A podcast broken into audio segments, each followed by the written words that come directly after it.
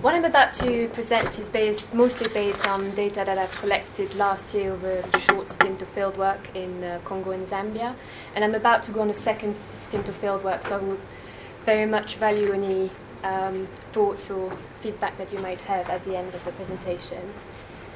Um, I'll talk about some of the popular art forms which developed in the mining region of the copper belt since uh, the large, large-scale copper industry started there. And the copper belt is a bit of an exceptional case in Africa in that we have two neighboring uh, mining centers only a few kilometers away from each other, and yet they belong to uh, different spheres of influences, both in the colonial period and the post colonial period. Um, and there are two forms, um, forms of popular art for which the Zambian copper belt and Katanga, the, um, the mining region of Congo, are known for. First, we have Zamrock, uh, which is a blend of Central um, African sound and psychedelic rock from the 1960s and 70s. And that developed in the Zambian mining town in the 70s. There's been a bit of a resurgence recently, mostly because um, some independent label have reissued some of their um, some of their albums. Um, so it's quite well known in the world of music enthusiasts, but to my knowledge, it has not received any academic uh, attention. Then, on the Katangi side, we have what is perhaps one of the most famous form of uh, popular art to have developed in a mining center, which is a type of painting um, which uses bright colors in a cartoonish style to depict scenes of urban life and Congolese history. And this is really well known mostly because it has because a, um, a number of academics who were based in Katanga at the time at the University of Lubumbashi uh, took an interest in, the, in, in it and took and uh, produced a lot of scholarship on it, and that includes Bogumil jo- Jewsiewicki, Johannes Fabian, and his, I think, wife, Ilona Ilona Szombati Fabian. Fabian, yes. Um, they they first took an interest in this because of the seemingly political content, because of the social commentary that they provide on urban life, and the window that they provide into um, mining society's collective consciousness. And in fact, some samples of these paintings uh, have even been um, part of high profile exhibition, for example, at this exhibition which was held at the Fondation Cartier in Paris in, in 2015.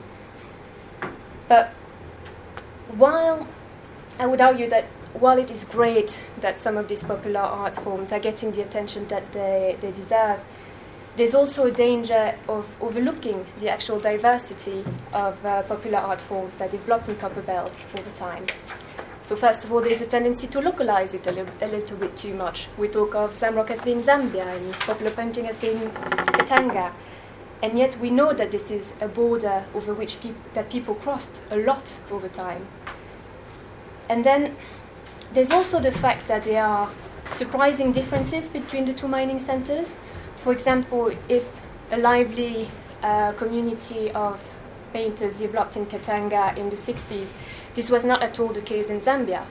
And yet, uh, the, uh, the, the, practice of wall painting, which is widely thought to have um, inspired popular painting in Katanga, exists in Zambia as well. So, why, why is there a discrepancy? Um, so, what I would like to try and do in my research is to, perhaps to reverse the approach uh, that jo- Jewsiewicki and, and Fabian have used, and that is to say, rather than looking at the art uh, for what it can tell us about the social context, I would like to look at how the economic, political, and social context gave space for artistic expression and also shaped it to an extent. So I, will not be able to cover everything today. Um, I will only point at certain points of intersection to um, certain patterns of production and consumption, and I will most, uh, mostly focus on music and visual art. Um, so first, I'd like to start with some of the hypotheses that my informants have pointed at to explain the differences between the two countries when it comes to the development of art. And the vast majority, in fact, everybody, pointed to the differences in the Franco- francophone and anglophone approaches during the colonial times. So, in the francophone countries, we have um, from the 1920s, African art tended to, to be quite highly considered, even a bit avant garde. And in fact, Congo already had uh, um, a reputation for its, uh, for its mask, for, its tradition, mask and statues and wooden work, and etc. Whereas in, uh, in Anglophone Africa, it looks like the art in the colonies were, was mostly treated as something to be put in a museum, not necessarily as modern art. And so what we see is that in Katanga, in the late 40s, early 50s, there are a series of art schools that open, and this is one of them, uh, the uh, Beaux-Arts de Lubumbashi, um, which was opened by a Belgian professor for the specific uh, purpose of promoting the art in the colony. Um, and, and there was absolutely nothing of this kind on the Zambian side, not before, not before the independent period. Um, yeah. Another another discrepancy, dif- another difference between the two countries is that um, the type of missions that existed on both sides were different. So it was mostly Protestant in Zambia. It was mostly Catholics in uh, in uh, on, uh, in Congo, and theater and music are things that religious schools and mission uh, really emphasized. This is one of this is one of the choirs which was attached to a, a secondary school in Lubumbashi, and it became very famous even even uh, outside of Congo. And in fact, every single musician of the older generation that I've talked to in Katanga has been part of a choir of this type. Um, then there's also the fact that Zambia was for a long time uh, part of a wider entity, which also included Malawi and Zimbabwe. And the heart of this entity was in Salisbury, or Harare as it's, as, it, as it's known now. So this is where there was an art school, and this is where there was a gallery. And even there, it wasn't particularly popular because it was quite a segregated uh, country. Um, and so the Lusaka only had a gallery in the 1980s. And the Copperbelt never had any galleries at all. Then finally, uh, there are differences to the ways that the mining companies were set up.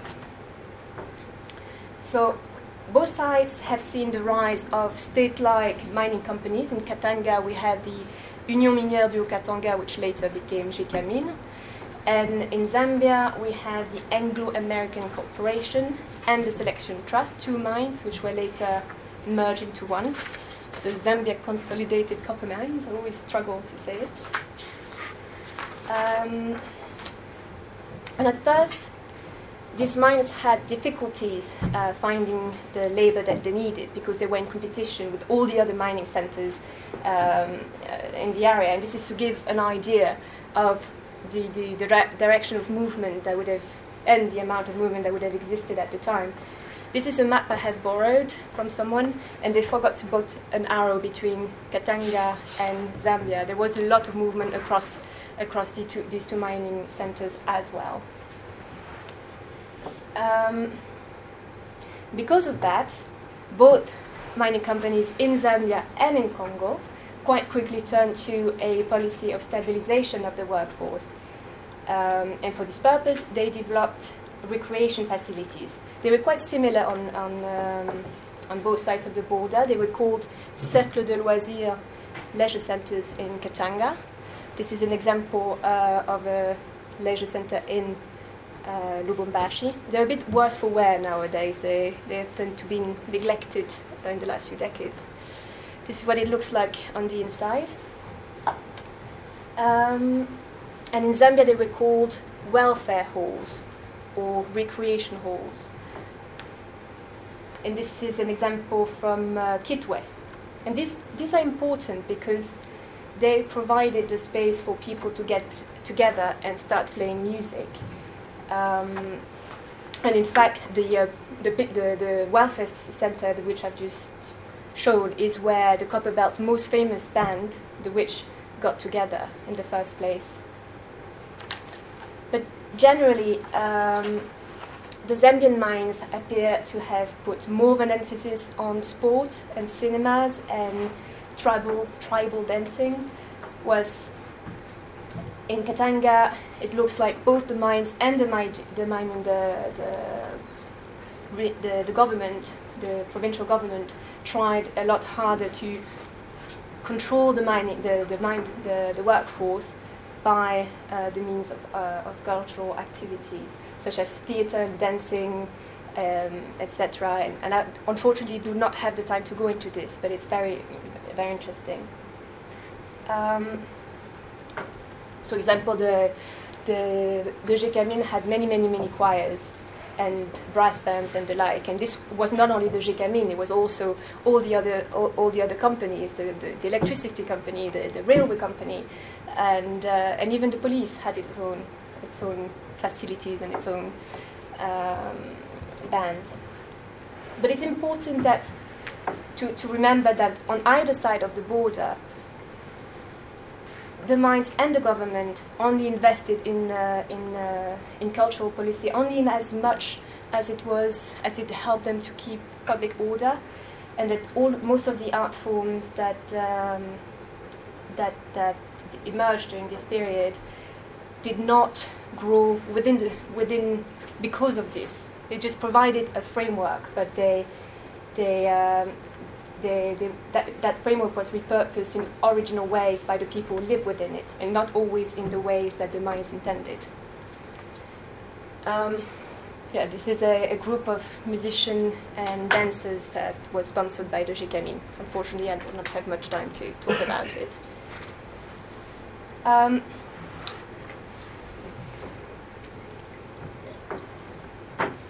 so music is one of the areas where um, this interaction can be seen. The copper belt is known for a specific way of playing the guitar, which developed in the 1950s on both sides of the border. Um, and it has been understood to have been slightly different. So Katanga, the g- guitar playing in Katanga has been understood to be a bit more cosmopolitan in nature, by which means that uh, meaning that they're more likely to borrow sounds from further afield. They're more likely to use international languages like Swahili rather than the local language. Um, and on guitar playing on the Zambian side has usually been seen as um, falling fully either on one side or the other. So either completely on the cosmopolitan side, usually borrowing stuff directly from South Africa, in Kwela particularly, which is a um, type of jazz, um, or fully on the localist side. But it, it looks like it wasn't quite as simple as that from my, limit, my limited uh, musical expertise. It looks like most artists could and did choose to borrow elements from several cosmopolitan sources and several localist sources and mix all of these elements together as they saw fit for a particular song. So, for example, uh, Jean Bosco Mwenda, who is largely seen as the father of uh, guitar playing in Katanga. He became a very big star in the 50s. Um, well, he, ha- he, has several songs. One of them, Masanga, is um, bears a close structural resemblance to the Cuban hit El, El Manicero, which uh, was very popular in Congo at the time. But one of his other songs, Mwami, um, is sung in Sanga, it uses a, uh, a local rhythm played on a bottle, so that's that's supposed to be a localist um, characteristic, and also it uses a harmonic progression derived from South African kwela. So this shows that the Congolese and Zambian copper belt were connected to musical flows which run all the way to Johannesburg on one side and all the way to Kinshasa and Yaoundé and Abidjan on the other. So also representative of the way that all these influences were put on an equal footing in people's minds is this um, painting by Danny Chiyesu, who's a painter I met in Ndola. Um, and when I met him, he was about to send his picture to Lusaka for an exhibition which was entitled Our Culture. and so this is what he produced a patchwork of uh, the music styles which he thought were particularly significant in the musical history of the country. And so you see, you have the you have the Rolling Stones, you have Jimi Hendrix, you have the Beatles. Um, those were bands which were heard on uh, on Zambian radios a lot. In fact, there was even a band called the Lusaka Beatles. Um, and then you also have several Zamrock bands, which I can see Five Revolutions, for example, Ngozi Family, Blackfoot. You have Kalindula, which is a more traditional type style of guitar playing, and you have rumba as well, which is a Kinshasa, um, yeah, dance style, dance music from Kinshasa. So how how do we how does rumba how did red rumba end up on this painting? Well, it coalesced in Kinshasa in the early 60s, and cheap records were uh, pressed during that time, and from there spread for, to a very, very wide uh, area of Africa, including Zambia, and including also K- Katanga. And in fact, it completely invented Katanga to the extent that it suffocated local, local music styles. And, and this was further entrenched uh, during the Mobutu period because he, he co opted some of its biggest players, such as Franco. And so, resu- as a result, Katangese musicians had to face a choice. Either, either they could adapt, that is to say, they could play rumba, they could play music that praised the president, uh, they could play traditional music that, that was also acceptable, or they had to leave, and a lot of them did so. Um, so throughout the 1960s and 70s, Katangese musicians crossed the border into Zambia. Um, and this is a quote, one of many quotes that I've received on the topic by a former uh, museum curator. He says, um, there was a lot of Congolese influence here. It was very, very big in the beginning. Most artists who went professional came from the Copper Belt, and which itself was very much influenced by Congo. I do not think there was anywhere in Zambia where there was no Congolese music, even in Livingstone. Zambian bands comp- copied it a lot. Rhythms were borrowed. And this was to the extent that it has been suggested to me that on numerous occasions that one of the reasons Kaunda, who was the first president of Zambia, announced in 1975 that 90% of music played on Zambian radio should be Zambian music was because of rumba and because of the fact that there were m- too many um, Congolese musicians around in Zambia. Um, and in, in, indeed, from that point on, many Congolese musicians started uh, moving on, probably to other Swahili-phone uh, countries such as Tanzania and uh, and Kenya. In, but in in, uh, in either case, they, they sort of disappeared the map, the, from the map.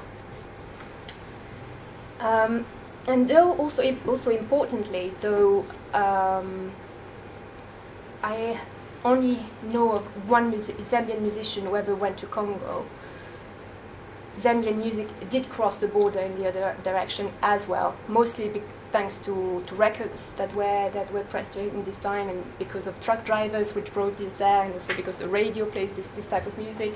And so we see it is still this situation where in the 70s where uh, Katanga is connected to the west and to the south at the same time. All right, now I'll, um, I'll say a few words about the visual arts and about popular painting. So in the in the 70s, um, according to Johannes Fabian, as much as 500 paintings were sold every day in uh, in Lubumbashi. Um, why was it that this practice of hanging a picture on the wall really, really, really strongly emerged in the 60s? It's, it's not entirely clear, but uh, the, the, these academics have uh, said, have several hypotheses on the subject. One of them being that it might be linked to the relative economic prosperity of the time. Um, and the other is that it might be a form, it might be that there was a form of collective consciousness which emerged in that period under the, wi- within the context of, uh, of the Mobutu uh, era.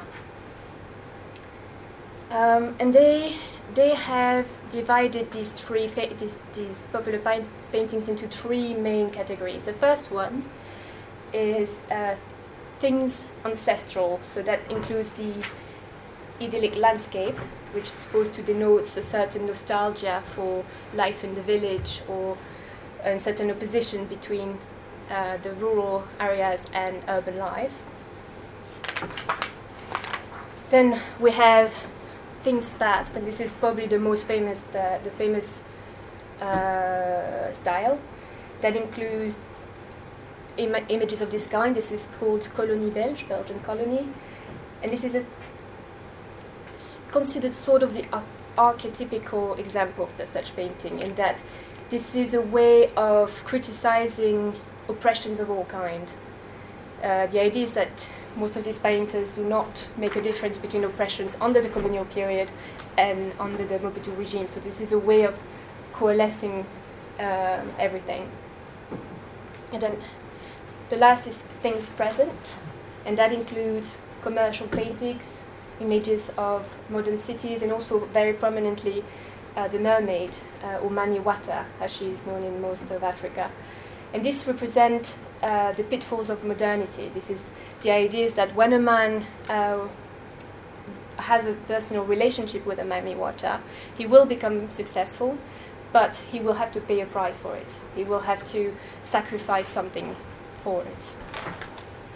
Um, and there were hundreds of painters active in Katanga at one point in time. Yet today, you, you'll, you'll be hard pressed to find a single one, maybe one or two, but most of them have disappeared off the map. So, what happened to them? Where did they go? Well, for a lot of them, the answer appears to be, once again, to Zambia. Um, much as was the case uh, with Congolese musicians, little uh, communities of Congolese artists popped up in Zambian cities and produced paintings that borrowed elements from Katangese themes and codes. Um, and this is a painting. This is a picture taken by my colleague Iva Peša, who took this in um, Mwinilunga. This is a region in northern uh, in northern um, Zambia, which really shows that this this this uh, this, these paintings fo- found their way to people's personal homes as far afield as that. Um,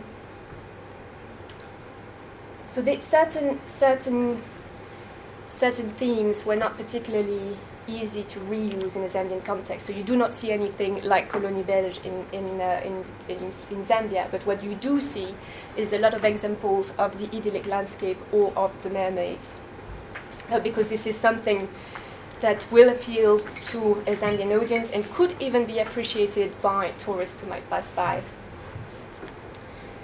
Um, also, crucially, the first generation of Zambian artists who are now in their, or Zambian painters specifically, who are now in their 60s and 70s, all over, overwhelmingly cite the immigration of Congolese artists as the starting point of the practice of canvas painting in Zambia. Um, most of these older Zambian artists grew up or lived at one point in the Copper Belt, where they first enco- encountered these, these popular painters, and they spread to other places from there. And this is uh, Lawrence Yombwe, born in 56. This is relevant.